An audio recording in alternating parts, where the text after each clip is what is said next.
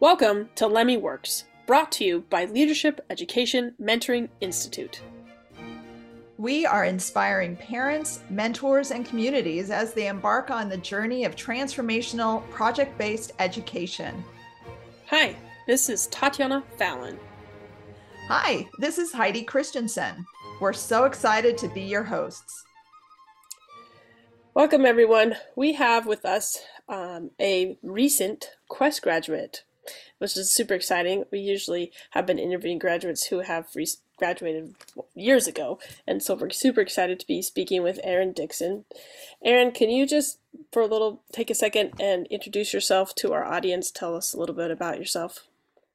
Yeah, sure. Um, so hi, my name's Aaron. Uh, I'm a current senior in high school.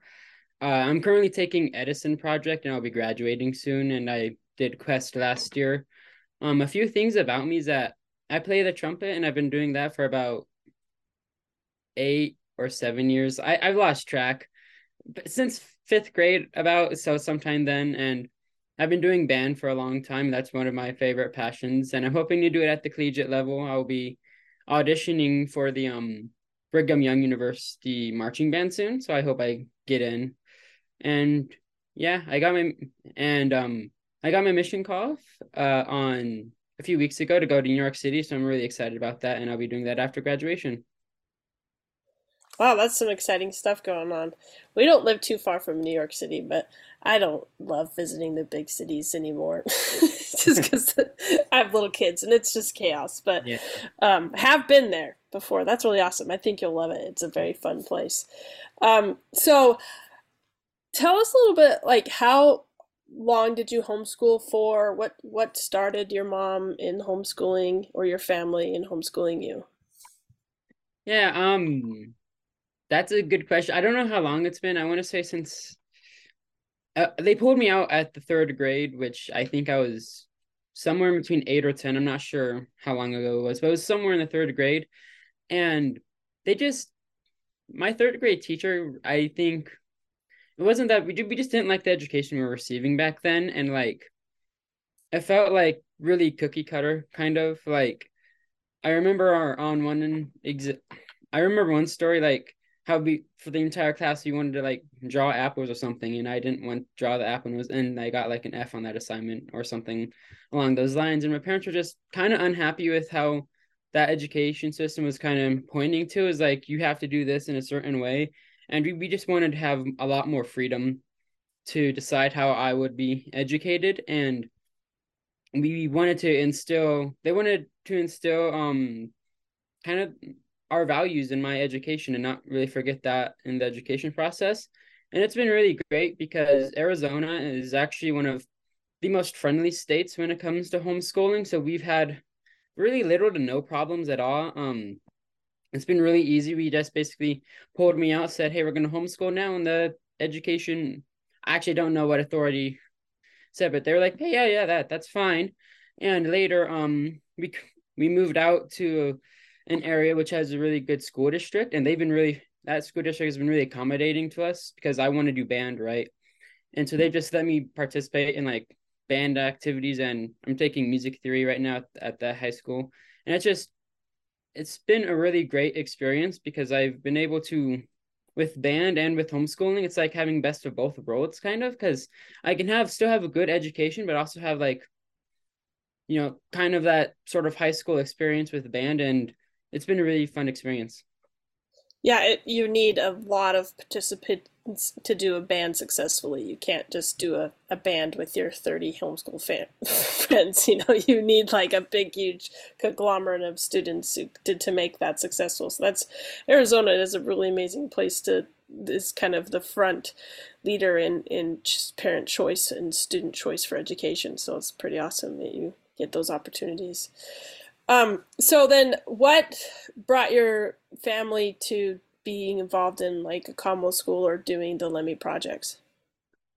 So, if I remember correctly, there was this person in our church who um who my mom was really good friends with. And there's actually a bunch of people um in our congregation who are all members of the co-op and in our denomination a lot of members of the co-op. So that was interesting but how it worked out. But um a, a member of my church church recommended it to my mom because for a few years we were with a um different homeschool cooperative. It wasn't a Commonwealth, but we were just kind of unhappy with it in many areas and it kind of felt incomplete. And I didn't really have any friends there. Like it just it kind of felt wonky and I didn't like it. But and so my mom was like, she kind of I don't I remember them having a meeting one day and they're like, hey, my friend was like, hey, we just I think it was just right when we started this Commonwealth I'm going to is either right then or a year after. And they're like, hey, we just started this thing, you know, you should be a part of it. And we tried it from there. And now I'm doing Edison Project and I'm going to graduate from that Commonwealth. So, yeah.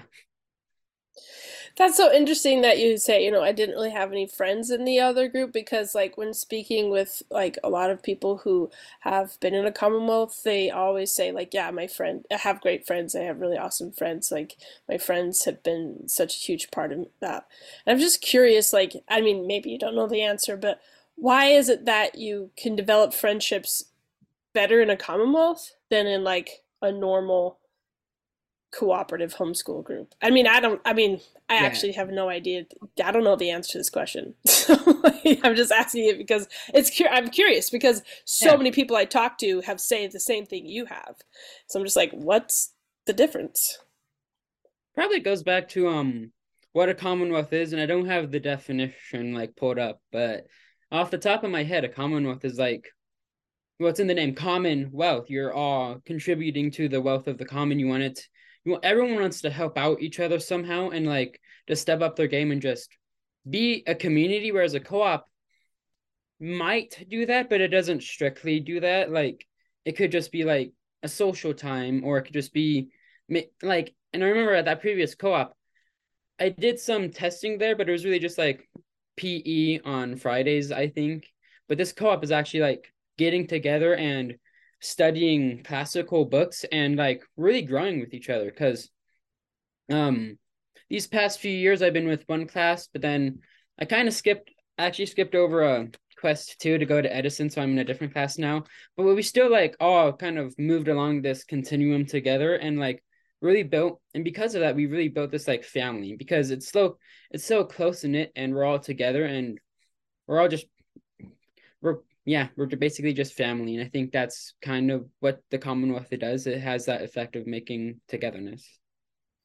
I really love how you said that because while you were talking, like it just had like epiphanies go off all, like left and right. But uh, one of the things that you said was, you know, we were getting together and everyone was contributing to lift everyone else, right? That but that was the purpose. Like the purpose was we're all putting everything we have into this.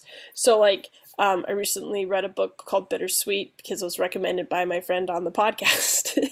and um, she said in the book Bittersweet talks about how um, the way we get through hard things is having a level of vulnerability where we allow others to serve us and we serve others. And if we don't have that type of relationship in our lives, then our our relationships with people is surface level. It can only ever be surface level because we don't allow others to serve us, and then in turn, we don't serve others. And so, if you are going through a hard time or a crisis in your life, you have to consciously allow others to serve you, and likewise seek out those who are struggling and serve them. And so, I think when you were talking about like it's the well being of everyone, and everyone is contributing to that, there's that relationship of like, I'm going to serve you and mentor you, and you're going to serve me and mentor me, and we're working to build each other. And then the second thing, epiphany I had while you're talking was we're not just getting together and doing fun things. I mean, there are a lot of fun things, but we're immersing ourselves in classics, which I think the very nature of the classics change us, but also unite us. They give us like a common vocabulary, a common purpose, and a common vision. And they also just like are common in like they empower us to be to be better and to and to work together. So I, I really like that insight that you have that there because i think those are things that are very unique to a commonwealth like environment and especially one you know with the LEMI projects so yeah. did you have a project that you really liked more than the others or one that you remember more um that's that's that's a hard question. Um, I don't know because each of the projects um they contrib they contribute that's the word they contributed something really important that kind of helped shape who i am so i don't think i can really select a favorite um one which was kind of i think the most impactful and the reason i decided to say was key of liberty and i think part of that was one the subject but two we i had a really amazing mentor through key of liberty who really like i i had that um desire and patriotism for america already but that mentor kind of like really I guess, narrowed it down and are like helped me grow it a lot. And that kind of just helped me to confirm that, yeah, this is definitely where I should be. Um, I don't think it's like the most important one because a lot there's there's a lot there's been a lot of important um projects and ones that have really helped me like especially with quest and learning world views and um about great leaders that was that was one of my favorites um, but yeah, Key of Liberty just helped. It was the starting point, and so I'm just gonna say I'm just gonna go with that because like that's a definitive definitive point in my education where it says it's just like a skyrocket and it out and the rest is history as they say. right, you literally. That's awesome. So, were were you able to memorize the Declaration of Independence? I don't I don't think I did that year. I think I had like most of I have like the first two paragraphs down, but like I don't think I did that year. I did basically everything else in the class. And like I did the 110 rules of civility on the paper and I had to do it twice because first time wasn't legible at all. And the, and I stayed up to midnight both times doing that. I did not memorize the declaration. It's a hard one. That's that's the deal breaker that is is definitely like it's very very difficult to give that to a 12 year old and say here memorize the yeah. Declaration of Independence. that one is and you know in a lot of ways like people say oh it's too hard we should take it out but I think there's a lot to be merited in just being able to try to do something really really hard at a young age and it's mm-hmm. it's invigorating to be challenged. Um, I really so um, why do you think Key of Liberty gave you a vision of yourself? Um, I'm not sure how. Um, I think. Well, I think one area might be in my career aspirations, and when I was doing Key of Liberty, um, I didn't really know what I wanted to be. I think there was military that, but I couldn't do military because I have um really severe asthma and I wanted to be a police officer like my dad, but also like I could be one, like it wouldn't prohibit me, but the asthma would just get in the way a lot.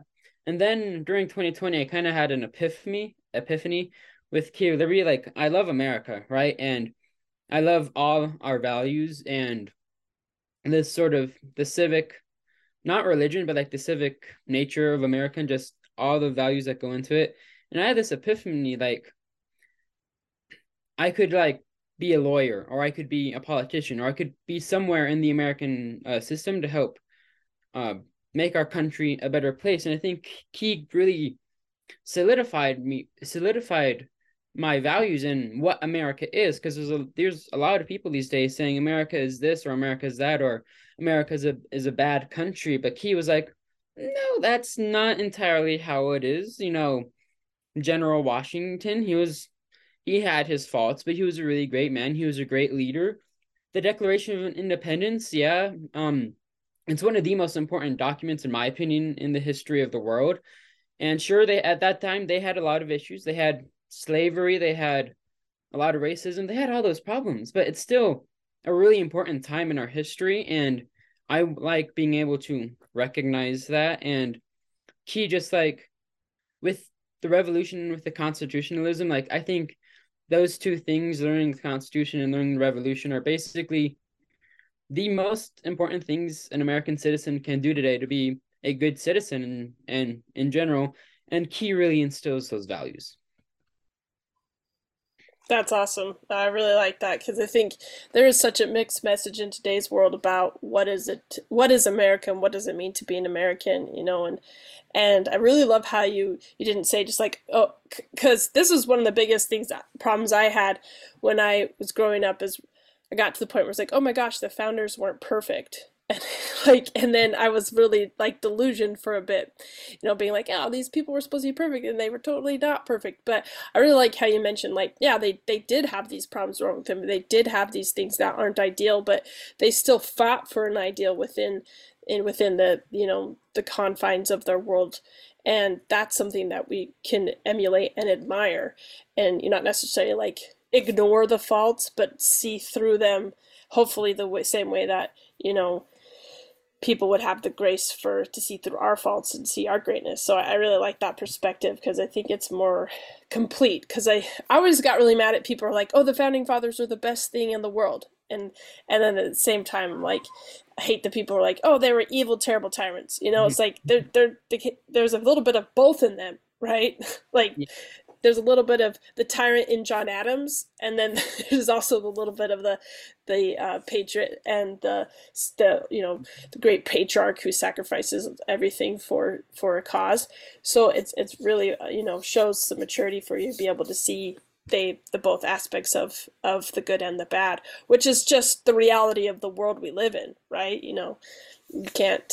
Yeah. There's never like a perfect utopia, you know yeah. they're they're usually bad. hey, Aaron, I I wanted to ask you. I'm um, actually mentoring a Key of Liberty this year, and I just want to ask, what books did you read? Do you remember? Um, it's been so long ago, but I think we read a book anything... Pilgrims. I don't remember what it was. Um, okay, Landing of the Pilgrims. Okay. Yeah, I think we read Guts and Glory of the American Revolution, or that might have been Civil War. Uh, did, we read a book about John Adams, though. About John Adams, yeah. Did you read um, uh, Red Scarf Girl? Yes, I think we did. Okay, awesome. How about um, uh, Freedom Factor? That doesn't ring any bells. We might okay. have, but I just forgot. Okay. Okay, awesome. I was just wondering. So. Mm-hmm.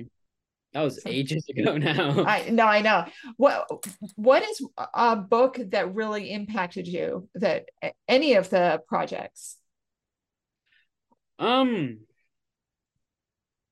that's a good question. Um, there's been many books. Uh, one of the books that I actually added to my core canon, and my core canon is actually really small. It's basically just limited to the scriptures, but um, another one I added was Marcus Aurelius's Meditations, and we read that for a class that I don't think is yet in the LEMI curriculum, but it's kind of one being started by uh, people at our Commonwealth. It was called Scholae Classics, and they wanted to try and like I think they're trying to get that to be an actual uh, LEMI taught class. But I just I really vibed with that book. Like I agreed with pretty much everything he said, and I should probably study it more. But that's one, and I think another would be the Federalist Papers. Um, and I think that because that's one I remember I remember the most about. Um, I'm doing that for, or I did that for my Edison project because we need to have a liberal arts mentor, and I have my grandpa to be that liberal arts mentor. And he had in the first book he had me read was the Federalist Papers because just of how much like it kind the the I mean, the Federalist Papers, they're kind of propaganda to get us to get them back then to pass the Constitution. But if you look at it, it's a really good treatise on like how government works and how people works and like not just the United States government. It describes a lot of stuff in there. It's a good read, but just how government works in general. And Madison, Hamilton, and John Jay, even though technically he wrote like only A and got sick, but they were like geniuses when they wrote that. And I just like a lot of the words that I read in there just keeps coming back to me. Like, say in my mind, if I'm defending the electoral college, I'm remember, hey, they said this or that. Or recently, I was writing um an a scholarship essay for, I guess it wasn't a scholarship essay; it was more like an award essay for the Ninth Circuit, and I quoted pretty much only the Federalist Papers. I probably should have used a bunch of different sources, but I used um a lot of the Federalist Papers in there just because like it's really good material. It's a bit dense though, and I it is really dense. But I think the Federalist Papers would definitely be the most impactful one just because of my career. I, I want to be a lawyer and maybe run for political office, but definitely a lawyer. And the Federalist Papers definitely help that. I know it makes me so like mind-boggling that this was a newspaper. You know what I mean? Like mm-hmm. something that an average American could pick up and understand. Because like, I am like, what happened to our vocabulary? Because it's like, there's, I can't. Maybe I can understand like seventy percent of what I'm reading, but it's like a good thirty percent of it. I'm like, oh no, I don't know what you yeah. just said there. there was like a lot of fluff back then. Like, they just wrote like I don't know what they did with their days, but they somehow wrote this entire 51 page essay or 51 essays, and it's like hundreds of pages, and and that's just casual for them back then. Like I don't, I don't understand it. Oh yeah, I totally, I totally with you there. I remember read when I read them. I read them when I was um, when I was like 16 I read some of them and then I read all of them when I was in college. But I do remember going through them and being like, oh my gosh, these are like the perfect understanding of, of human nature interacting with, with institutions, interacting, and then institutions interacting with each other, and just basically outlining like this is how this is how government and people will interact this you know just principles of and then to see like all the sources they quoted from like antiquity I think was pretty amazing to kind of see those connections and correlations that they made. So yeah, it's a it's a definitely a really insightful, powerful classic, but something you have to work towards getting to because you can't really just start it at 12. you know, like it's, it's so it's, it's awesome that you're at that level of scholarship now that you can read that at, you know, at your age and understand it, I think is phenomenal because that's not something that most college graduates could understand and read. So it's impressive.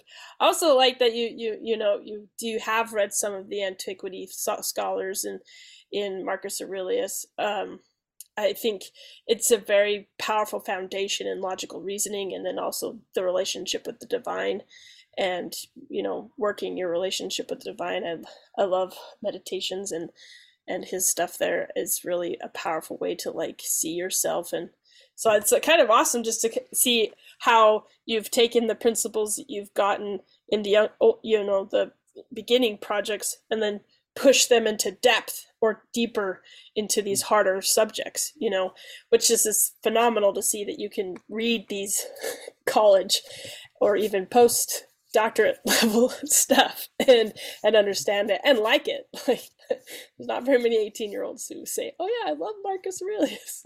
yeah. I don't. I think I could probably count them on one hand. yeah, you're gonna go to college and it's like oh wow, this is nothing compared to the.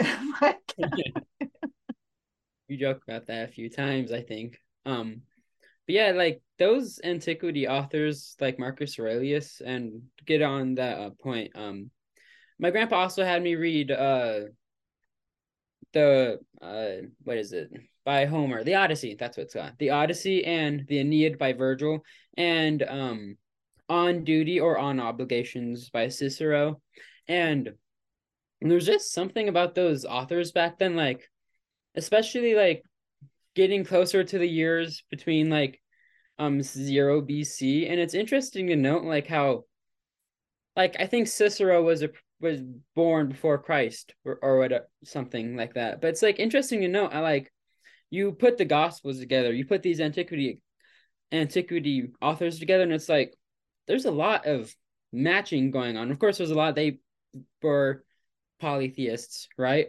But there's a lot of interesting overlap going on there. And I think I forget who my grandpa said this of. It was either Marcus Aurelius, Cicero, or uh, maybe I think it was Virgil. But like among those three men, a lot of people call them consider them to be like kind of non-Christian, not prophets, but like they're just like this close to Christianity, but they missed the mark. And it's just really interesting to see that overlap between the antiquity authors. And it just I really like them. Those authors, like they're they knew what they knew what was up. We're interrupting this broadcast to invite you to ask questions or share your epiphanies in the comment section. And if you're enjoying this podcast, please consider leaving us a good review on the platform you are using, because that really helps others find our content. Also, check out our website at lemmymentortraining.com. Oh yeah, Cicero or Cicero, depending on if you pronounce it the classical Latin way, was by far one of my favorite uh, statesmen. I studied him a lot, and when I was younger as well. I just I loved you know I kind of I think I related to him a lot because he's he's like preaching to the Romans, saying, "Guys, we're losing our republic. Like we're seriously going to lose our republic. Uh, hello, the ship is sinking." You know, and then it does sink, and it's really sad to see what happens to him, right, and how he dies. But but still, like he I really resonated a lot with what he was saying about how like we have a duty to to the public being to act in a certain way outside of our own self-interests.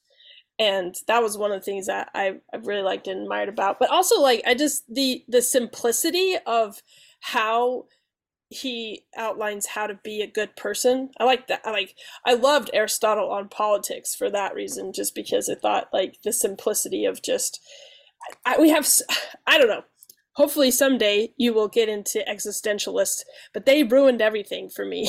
So now i'm like i love going back to the antiquity philosophers because the simplicity of way you can see the world and how a man can interact with the world or woman and and how we can build a better world. It's very it's a it's a very succinct based on human nature and principles of truth.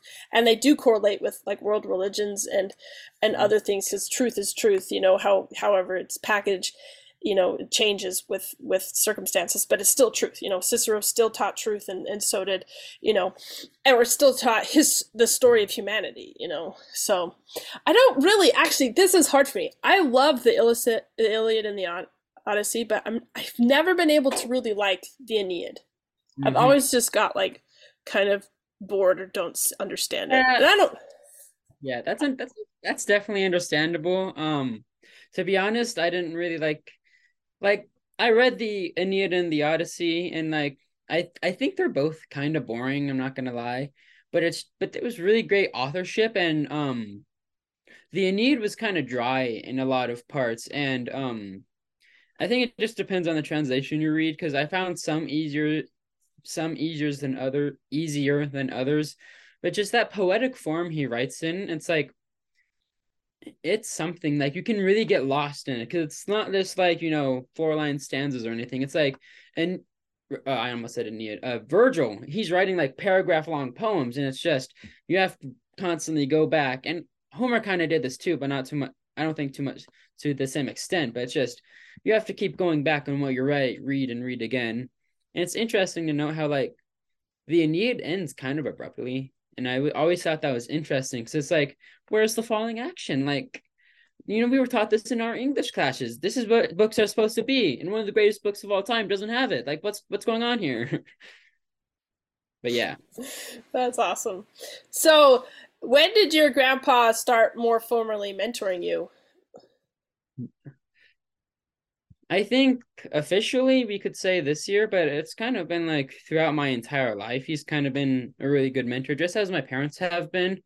Um, my grandpa um has always kind of been wanting me to read these more like he he kind he, he's always wanted me to read classics and we and when we say classic I mean like classic classic like I mean we already know from this conversation so far how far back we're going. But that's a lot of that stuff is really important to my grandpa because um he was born in Illinois in the late 40s, I think 48, and I think he he was either not athletic or he had asthma like I do or something. Um, but he stayed home a lot of the time and he just had empty time on his hands. So he read books and he read a lot, a lot of books because back in that time, you know, growing up, it was the 50s and the 60s and he couldn't just oh hey here's a phone let me go scroll real quick. He had to sit down and read the books. And he really wants me to he really wanted me throughout my entire life kind of to read certain books. Of course when i'm 12 he's not giving me you know aristotle or anything but he's still like trying he still was always wanting me to read these books. And a few years ago or actually no for quest um i think it was for quest or maybe it was for for some essays, I have him look over my essays sometimes that I was writing. Um, I don't remember when it was, but I remember he was looking over. I know it was for a college essays. It was definitely for that, but it was also something before that. But I also have him sometimes look over my essays and just to see how you know how they're doing or if they need to be fixed.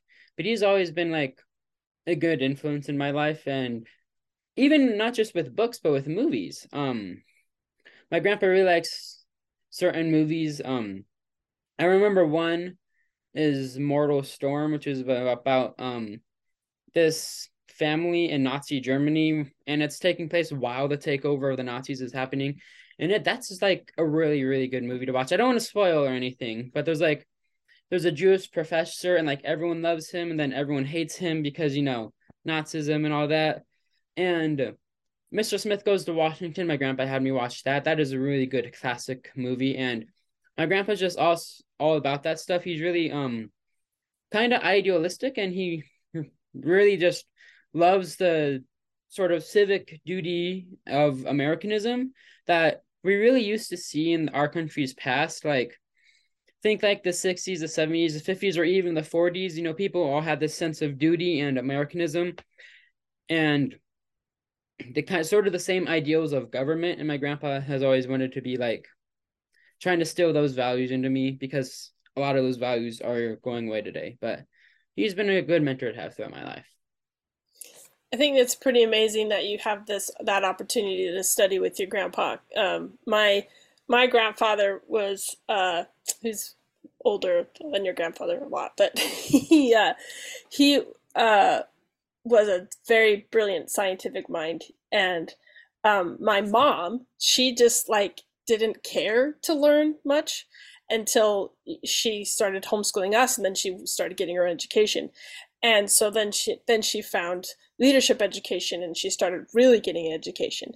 And so the last four years of my grandpa's life my mom really utilized his knowledge and would wrote papers. He worked with them um, and it was it was the really one of the biggest blessings of my mom that she got to to learn from him because he died kind of prematurely he got sick and died when he was 72 so like you know he got kind of cut short. And i think it's really a beautiful aspect of leadership education or just any wholesome education is that we recognize this this great wealth of knowledge available to us in the form of our elders that we can learn from. And um, so like when my grandfather passed away really younger than we anticipated um, my mom was like this isn't going to happen to my my kids so i started my grandmother started mentoring me and I was like 13. So every morning I would go downstairs because they she was living in our basement after my grandfather died, and we studied the scriptures. I studied the scriptures and I studied our faith for for four years with my grandmother, and it was some of the best experience of my life learning from her. We read the Torah. Um, we read, you know, a lot of really amazing canon in our core faith.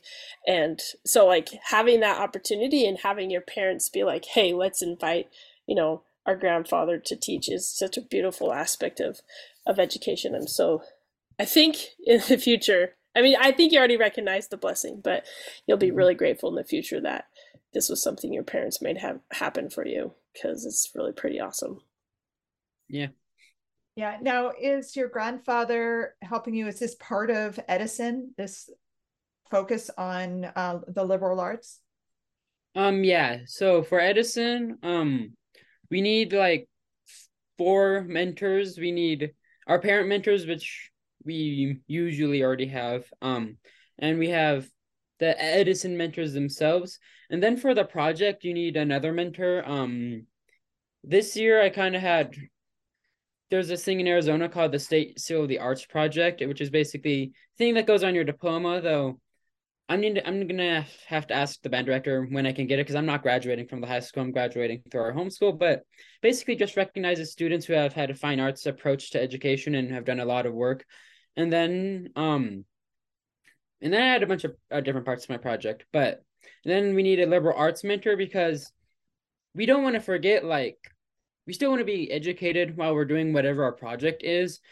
And our project could quite literally be anything in the world. It could be, I don't know of any examples off the top of my head, but it could be anything. And we just still want to have those like liberal arts and the education in your life somehow.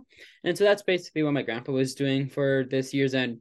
We actually, um, uh, I'm a few weeks out before graduation, but I'm actually finished. I actually finished it with him like a week or two ago without with all the materials he was having me read. So yeah, he was just a liberal arts mentor. Okay, what was your project? Um, so my project was in kind of three-ish parts, though I kind of neglected the third one sometimes. but um the first one I'll go with music because I I think that was definitely the most successful part of my project. Um so this year in high school I, I kind of took a bit off more than I could chew with my music because um I was doing marching band because our our school has a bunch of different bands. We have marching band, concert band, symphonic band, jazz band, and I'm I'm in all four of those bands. So I really have no need to be like it's really tiring because playing for that long, you know, I play the trumpet, right? And my lips get tired playing for 4 hours straight. At least marching band's over, so I don't have that hour anymore, but it's still the other 3. And then um I TA during our orchestra period, which is most of the time I don't do anything, but sometimes the band director he needs me to like scan scores so we can get copies passed out to everyone, and that's basically what it is. And then I'm enrolled in our AP Music Theory course, which I thought I would like it. I don't like it as much. But yeah, and so part of my project was for the music aspect was to compose so a fight song for our Commonwealth, and I did that um in like an original melody and lyrics and everything. And then another part of it was um some uh, two people at our co-op are musically inclined. They created this vocal and piano arrangement. We call it our um, Altus song, and I basically turned that into a marching band arrangement. And then um, I also there's this poem my grandpa had me memorize for my project. I, I was supposed to memorize a few other poems, but we kind of never got around to that. But I didn't memorize one of them, and I just felt inspired. Like over the course of two days, I neglected part of my schoolwork, which may have not have been so smart. But I made another song out of it, out of that poem, which I don't think there's really any other song made out of that poem. So that was part one. It was really fine arts based. And then for the second part of my project, um, I had this idea at the start of the year to like try and get a bill passed about like school safe school safety and stuff. Um, and just like better ways we could keep our school safe because I think the um the Uvalde, Texas school shooting I think was recent at that time of the school year, and I was just like, you know, I think there could have been better things, and I know that was in Texas, so it's not exactly one to one, but I was hoping to get that passed. Um, so I contacted my local state representative. Um, and that kind of took a while, but I shadowed shadowed her in February, and I didn't get the bill passed because those po- those politicians they're really really busy. But I think it was still helpful because if I do run for office, that was like I really got to see what the day to day life of a politician was that day in February, and it was really insightful. And maybe I can get that bill passed. That was the idea that I have in the future. And then the third part, um, I say it's a third part, but it kind of fell short. It was because I I want to be a lawyer, right? So was, there's this thing we have called Teen Court in Arizona, which is like a program for youth who commit crimes, and they go through this like court process with actual peers. So it's a jury of teenagers, it's attorneys who are teenagers, and they go through this entire process so they can be rehabilitated and their record is cleared. And so I was gonna do that, but then I got into the uh, a local youth orchestra, which happens to have rehearsals on Saturdays, and teen court was also on Saturdays, so that was unfortunate. And then also to make things worse, I had to skip a bunch of orchestra rehearsals because I was in marching band. And we had marching band rehearsals on Saturday, and I was really double booked in that aspect. But I'm gonna try and finish out my project by reading um a law book. Somewhere my grandpa gave me, but it's a law book, and I'm gonna try and read that to like brush up on the law before I go on my mission for our church. But that was basically the gist of my project. That is insanely ambitious.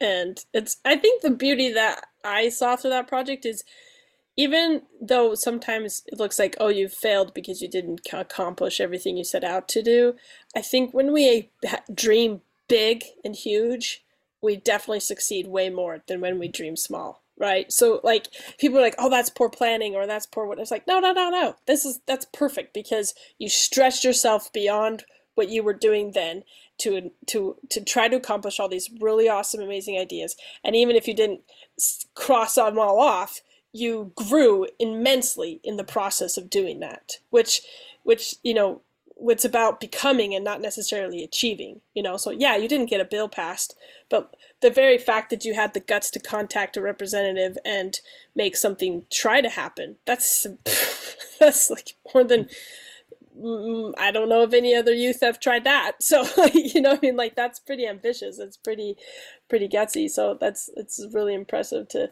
and and and another thing that's super amazing is just honing in on the things that you love and you're passionate about and then getting really good at those things i think that's one of the, the things i really love about leadership education is like yes you have you probably are not going to be the most expert in physics right but you know mm. like that's okay right that's okay that you're not an expert in physics because you're not going to go into physics you know what i mean like you're not going to be you know a physics major so it's like it's it's just beautiful beautiful to be like, this is what I want to do with my life. So I'm going to really, really be good at this and hone in on these things. Like nobody gets mad that Michael Jordan can't, you know, do, you know, algebra equations off the top of his head, right? Nobody gets mad at that because he's a professional basketball player and we admire that. So it's like, it's, it's absurd for us to think, oh, you know, when you graduate high school, you need to have a basic working knowledge in 50 different subjects. It's like, what if you do two things really, really, really well?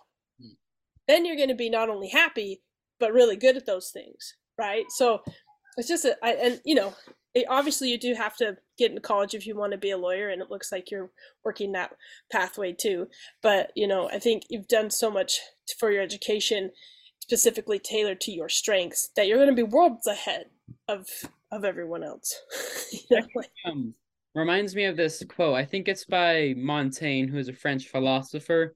The quote's not one to one, but he said something along the lines of like, I forget how he phrased it because it was like in the middle of a sentence and had a bunch of stuff before. But he basically the gist is, you don't want to lose a good captain to make a bad general, which I thought was really interesting because like a lot of high school students, you know, like you said, you don't want to be well versed in 50 different subjects because like that's kind of really absurd because like there's no, you don't expect anyone really on the planet to be well versed in 50 subjects. I mean, four at the most, maybe. I mean, we have the ACT and SAT, like those subjects, maybe, but like if you really hone in on one on this um one subject of yours, you can be like like the quote like the, a good captain in this one good subject instead of being a bad general that general subjects, 50 general subjects, you know? So, yeah, definitely.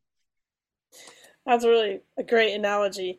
I was just thinking about like looking at history and looking about like the Civil War and being like, yeah, that was definitely Lincoln's problem. He kept putting the captains in the general seat and he kept losing the war because he's got the wrong captain in the general seat. mm-hmm. That's awesome. Oh, this has been so fun just to hear your educational journey. It's super inspiring and, and it's been really insightful for me. Um, I one question I want to ask is um, how do you feel like one of the big things people say when they're like, oh, you're homeschooled is what about your social life?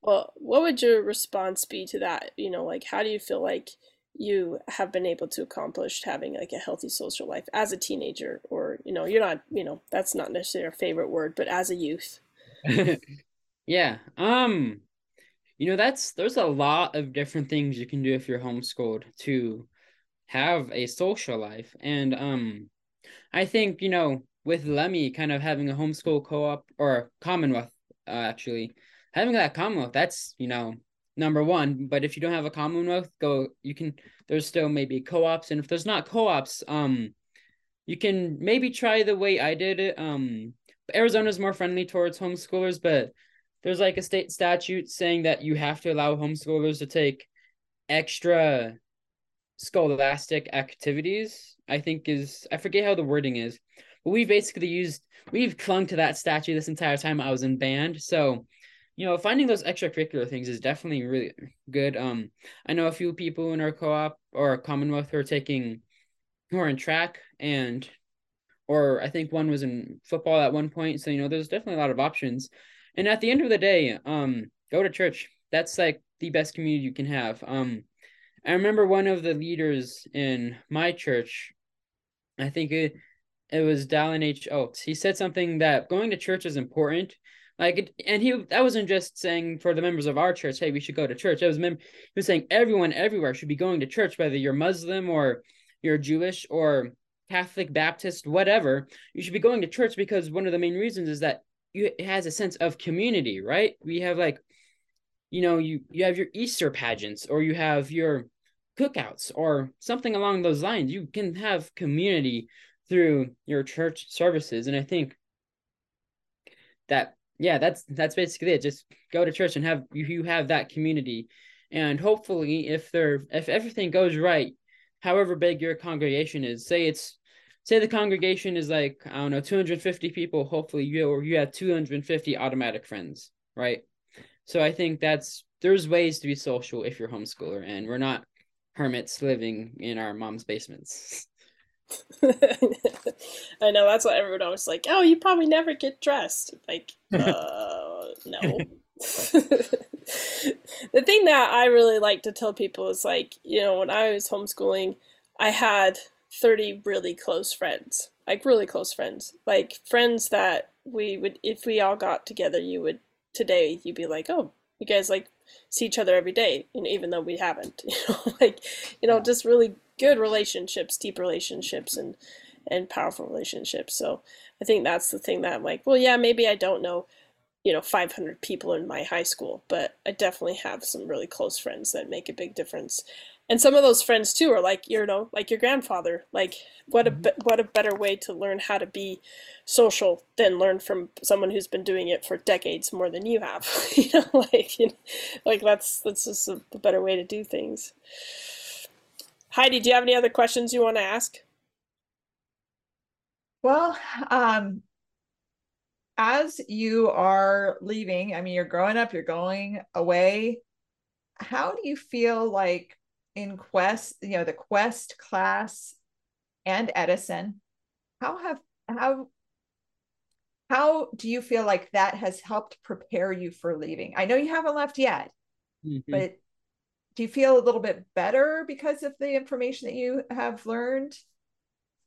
Probably. Um I was, I know we had dinner with um our local missionaries once and my mom was ta- talking all about LEMI and you know Quest and like oh yeah he was in this class and he learned world views and the missionaries were like yeah you definitely want to know world views on your mission. Like that's going to be really important because like the doctrine in terms in our faith we you know we can give these really churchy answers and be like oh yeah this makes sense to us. But then you go to someone who say maybe they're muslim or they're jewish or they're they or hindi or uh, anything along those lines or they're just they have a different culture from you and a different worldview and like you say those things they have no idea what you're talking about or they see those things or they know what you're talking about like the, the terms you're talking about but they see them in a different light that you do and so it's really important to know like what other people believe because that way you can help make thing you can like bridge that cultural divide and um i think it's also important because we live in america which is like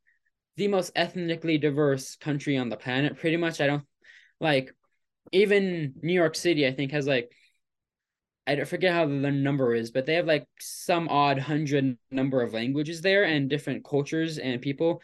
And that's where I'm serving my mission. It's like I need to know these world views and without quest, um, I may not be so well versed in those world views. I could still brush up on it, but like, it's better that I already have that knowledge in my mind before I go out into the road, and not just on a mission, but in college or in my career experience or wherever I'm going. It's really important to have those world views in my mind, and yeah, def- definitely knowing world views is going to help you in whatever situation you are in. Yeah, no, I, I totally agree. My I have five boys. My four older ones are are older than my youngest, and all four of them were saying, "Okay, no matter what, you know, our little brother has to do the personal manifesto. You cannot leave home without it." Mm-hmm. And that personal manifesto was just so powerful for them when they left home because it was like, "Okay, this is what I believe." And they were learning about what everybody else believed and that was really powerful and i'm sure that's going to help you you know relate to all of these different people all of you know new york you're right you're going to be inundated with all these different ideas which is awesome but um knowing what you believe is is really important too. I just yeah that is awesome. Well i know you'll do great so i'm excited for you well Aaron thank you for spending the time with us. This has been like I said, it's been inspirational and really exciting to see your educational path. Slightly jealous too, because I'm like, man, I would love to go back and start reading some more of the antiquities with a mentor. That'd be so fun. First of all, I was like, oh, where am I going to get the time and and find a mentor? but uh, that's just like so so awesome that you've been able to have this uh, amazing education and you've taken advantage of it and you've taken ownership and you've decided to to steer your own ship and be the own your own captain. I think that's super inspiring and um, best of luck with your endeavors in New York, and hopefully it won't freeze too bad in the winters. Now that yeah. since you're an Arizona boy, I don't know if you'll you'll like it. They're kind of cold. yeah. Thank, thanks for having me. Yeah, this was a lot of fun. Really appreciate you t- spending your time with us. Thanks for listening to this episode. Just as in every LEMI training, we hope you walk away uplifted and inspired, but also empowered to be a better mentor for your family and your community. Please be sure to subscribe and share. We also want to express our gratitude to all the LEMI mentors, past and present. You got this. You can do hard things.